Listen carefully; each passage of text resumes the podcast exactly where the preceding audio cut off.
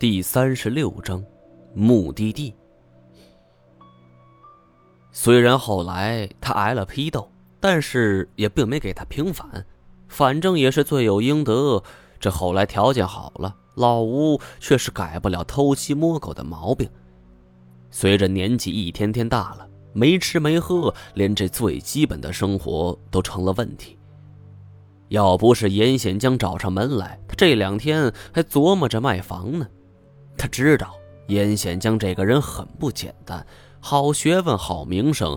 他年轻的时候哪儿想过这些呢？那些年一起蹲牛棚的时候，每当与这位严教授在一起，他就从心里想：你他娘的有学问又怎么样？跟这洋人一起交朋友又怎么样？这他娘的还不是跟老子关在一起吗？因为自己没有。所以才嫉妒他人拥有，甚至认为是读书无用。可是后来，新的时代展开篇章，这严显江不但被平反，反而是风生水起，成为了举世瞩目的人物。像这种大人物，这吴贤平时巴结还来不及呢，没想到现在却主动找他，这让他在村里是吹嘘了好一阵严显江来找他，肯定不是来叙旧的。对于严显江的发问，他也点头给予了一个肯定再肯定的答案。钱这东西谁不喜欢呢？尤其是吴贤现在有今天没明天，吃了上顿没下顿，是比谁都需要钱呢。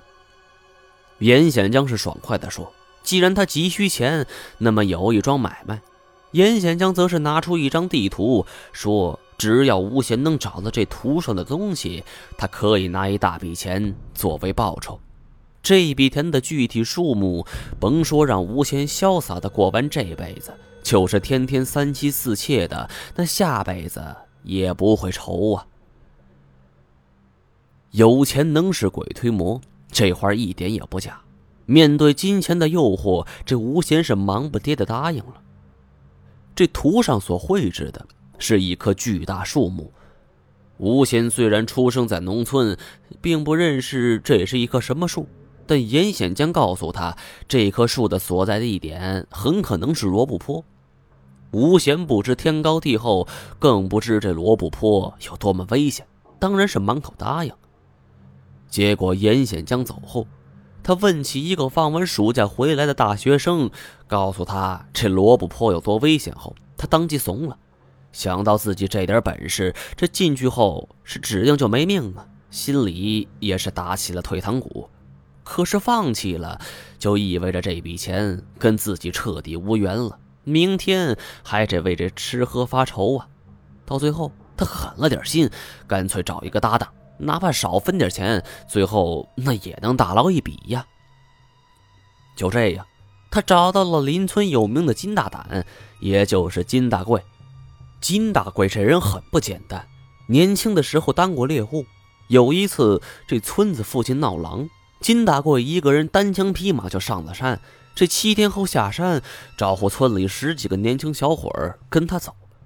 大家跟他回到山上，这才知道这老金竟然屠了一窝的狼啊！村子里是欢呼雀跃，拿老金当成大救星，是兴高采烈的踩着狼的尸体下山，是扒狼皮、煮狼肉，忙的是不亦乐乎。请老金这种主，老吴是有自己的考量的。别看老吴这人是游手好闲、不务正业，他早已想到，请个年轻人来，难免不会见钱眼开、杀人灭口；请一个老头，那自己还有底儿啊。他决定，自己所得报酬三分之一归给老金。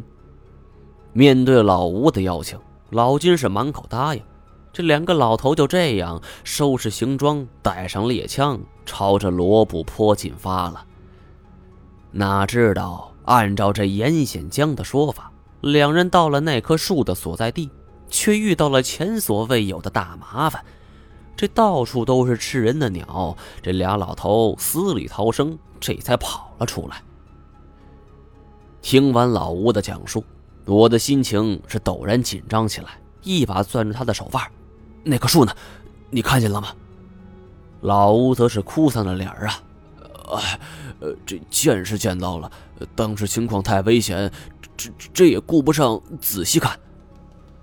我攥他手的力气是一下子紧了紧，在哪儿，在哪儿？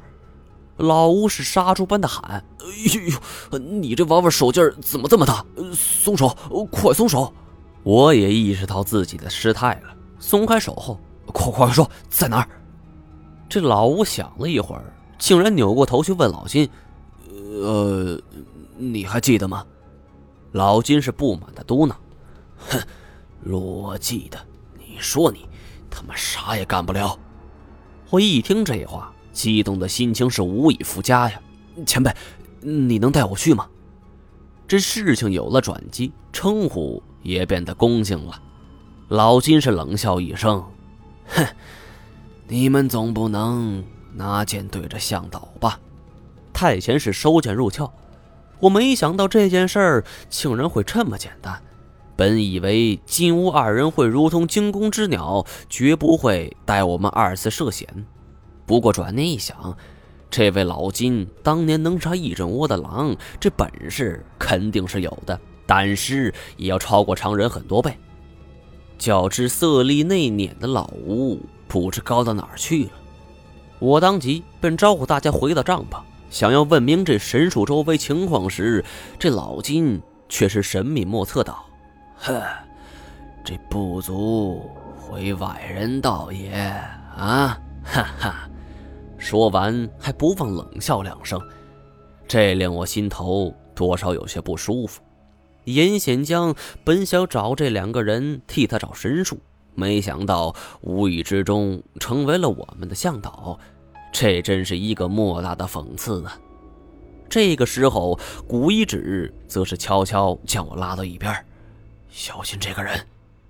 我一愣，没想到古一指会这么说。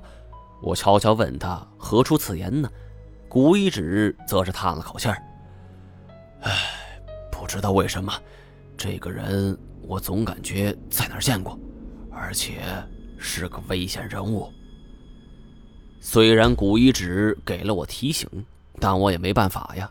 目前所知，这神奇木下落的只有这二人呢，不靠他们，又能靠谁呢？